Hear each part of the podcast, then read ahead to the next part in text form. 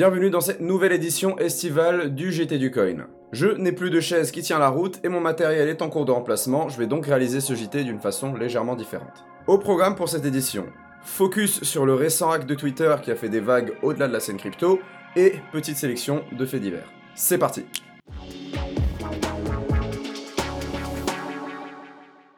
Le 15 juillet restera dans les mémoires. C'est ce jour-là que de nombreux comptes de personnalités influentes, comme Bill Gates, Elon Musk ou encore CZ de Binance, ont posté des tweets des plus douteux. Les comptes Twitter des plateformes d'échange crypto n'ont pas été épargnés, bref, tous ces comptes ont lâché des tweets malicieux, en voici quelques exemples. Elon Musk, je rends l'appareil à ma communauté, envoyez-moi 1000 dollars en bitcoin, je vous en rendrai 2000. Mais attention, c'est une offre limitée, je ne ferai ça que sur les 30 prochaines minutes. Faut bien qu'il y ait un peu de FOMO. Ça m'a l'air très legit.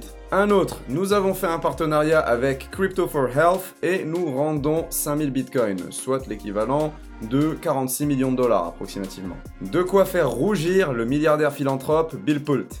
Autant vous dire que les tweets ont facilement touché des dizaines de millions de comptes et que certains utilisateurs plus naïfs que d'autres ont malheureusement mordu à l'hameçon. Ce sont 12 bitcoins qui ont été récoltés à travers cette escroquerie, soit environ 100 000 euros. Oui, c'est pathétique, surtout lorsque l'on a le pouvoir d'insulter la mère de Vladimir Poutine avec le compte de Donald Trump et potentiellement amorcer une troisième guerre mondiale. Ou encore faire pumper l'action d'un laboratoire pharmaceutique en annonçant la découverte d'un vaccin ultime contre le coronavirus. Avons-nous vraiment affaire à des hackers extrêmement futés? C'est la question que je me pose. Pour accéder à tous ces gros comptes, il semblerait en fait que l'attaquant ait reçu de la part d'un employé de Twitter complice des identifiants d'accès aux outils d'administration de la plateforme. Quoi qu'il en soit, la sécurité et la fiabilité de l'information sur la plateforme Twitter sont remises en question après cet incident. Si l'objectif du pirate ou des pirates était de compromettre la crédibilité de la plateforme, c'est une réussite je pense. Mais au-delà de ça, et c'est là où je suis agacé, beaucoup de gens ont fait l'amalgame entre la vulnérabilité de Twitter et celle du réseau Bitcoin. Non, Bitcoin n'a pas été hacké et non, Bitcoin n'a pas attaqué Twitter. Bitcoin a simplement été choisi comme outil pour récolter des fonds par le malfaiteur.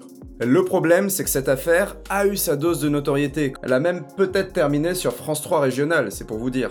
Plein de ménages mal informés, plein de personnes ont dû retenir que c'est Bitcoin, la monnaie du démon, qui s'est attaqué à des tweetonautes innocents. Sérieusement, avec des titres pareils, piratage massif au Bitcoin de comptes Twitter aux États-Unis, la confusion est la bienvenue. Mais enfin, le cours du Bitcoin a visiblement tenu bon et la folie des altcoins se maintient légèrement. Hâte de voir ce que la semaine suivante nous réserve.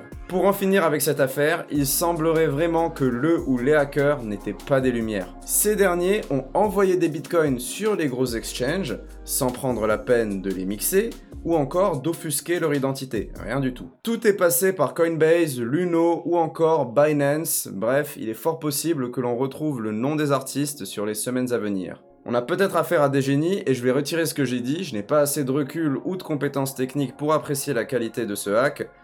Ces types sont peut-être très forts et sont en train de monter quelque chose d'encore plus grand de toutes pièces en laissant des traces qui s'avèrent être fausses, etc., etc., ou en créant euh, un scandale médiatique qui en prépare un autre, par exemple. Allez, on enchaîne avec trois petits titres maintenant. 1. Cette année est décidément l'année des cartes de paiement crypto. Après l'arrivée de la carte crypto.com en Europe, c'est désormais Binance qui entre sur scène avec sa carte de débit prévue pour le mois prochain.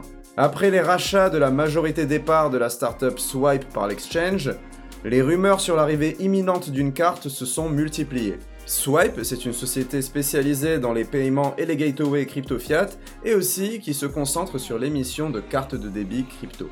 Aujourd'hui, les annonces sont officielles, les cartes arrivent et elles permettront de payer chez tous les marchands acceptant Visa en convertissant soit ses bitcoins, ses jetons Swipe, ses BNB ou encore ses Binance Dollars. Avec bien sûr un cashback en BNB allant jusqu'à 4%. 4%, oh mon dieu, c'est trop important, c'est trop fort, c'est un business plan qui n'est pas viable, on risque d'entendre des choses comme ça. Mais je pense qu'il ne s'agit pas d'une arnaque. Le token Swipe semble avoir bénéficié de cette annonce, son prix a doublé sur les 7 derniers jours. Si la carte vous intéresse, vous pouvez d'ores et déjà vous inscrire en liste d'attente en vous rendant sur card.binance.com. Il vous faudra renseigner votre pays de résidence, votre adresse email afin de recevoir dans un futur proche les consignes pour commander la carte. Titre 2. Un entrepreneur américain détourne les fonds d'aide à son entreprise pour le coronavirus afin d'acheter du Bitcoin. Joshua Thomas Argires a collecté 1,1 million de dollars de subventions pour son entreprise Texas Barbecue. Et le moins qu'on puisse dire, c'est qu'il s'est fait griller. Il s'est fait prendre la main dans le sac à acheter du bitcoin avec les fonds destinés à résorber le chômage ou encore à lui éviter une éventuelle faillite liée à la baisse d'activité. Ça n'a pas plu aux autorités américaines et évidemment, elles l'ont traîné en justice et devant les médias accessoirement. Peut-on lui en vouloir d'utiliser l'argent des contribuables et aussi de la planche à billets pour acheter du bitcoin? On ne sait jamais, hein. peut-être qu'il cherchait à faire un placement long terme pour ses employés afin de les couvrir d'or dans une dizaine d'années. 3. Direction le Salvador à El Zonte, un village où Bitcoin est utilisé comme monnaie d'échange.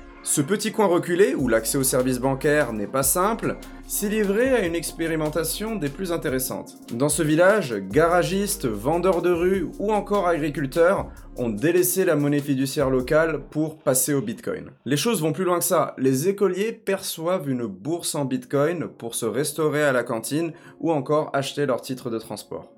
Elzonte a vu son économie ravagée par la pandémie de Covid-19. En effet, l'endroit dépendait fortement du tourisme. Si aujourd'hui on règle en Bitcoin là-bas, c'est grâce à l'initiative d'un philanthrope américain, Michael Peterson. Michael, en migrant au Salvador, a remarqué qu'il était difficile pour les habitants d'accéder aux services bancaires. Plus que ça, là-bas, les gens ont perdu confiance dans la devise locale, le colon salvadorien. Et beaucoup des habitants locaux se rendent dans le kiosque Western Union pour changer leur colon contre des dollars. Le problème, c'est qu'ils sont exposés à des majorations par rapport au taux courant, ils payent jusqu'à 10% de plus, etc. Vous connaissez ce genre de bureau. En constatant ça, le philanthrope a décidé de lancer une campagne providentielle en distribuant 40 dollars en bitcoin à plusieurs familles et en éduquant ces dernières sur le fonctionnement de la technologie. Convaincus, les populations locales adoptent aujourd'hui des systèmes comme Lightning Network ou Swipe pour régler leurs transactions. L'expérience est couronnée de succès et elle n'a pas encore été freinée par le gouvernement qui pourtant est en connaissance du projet. Je suis curieux de savoir si cette tendance parviendra à se propager dans d'autres villes du pays ou d'Amérique centrale. S'il y a du nouveau là-dessus, je vous tiendrai bien évidemment au courant. Voilà pour cette édition, j'espère qu'elle vous a plu. N'hésitez pas à vous manifester en commentaire et à poser vos questions et surtout à lâcher un pouce bleu pour faire pumper le cours. On se retrouve très rapidement pour une nouvelle vidéo. Surtout ne capitulez pas, apprenez chaque jour et que la crypto saute avec vous. Normalement.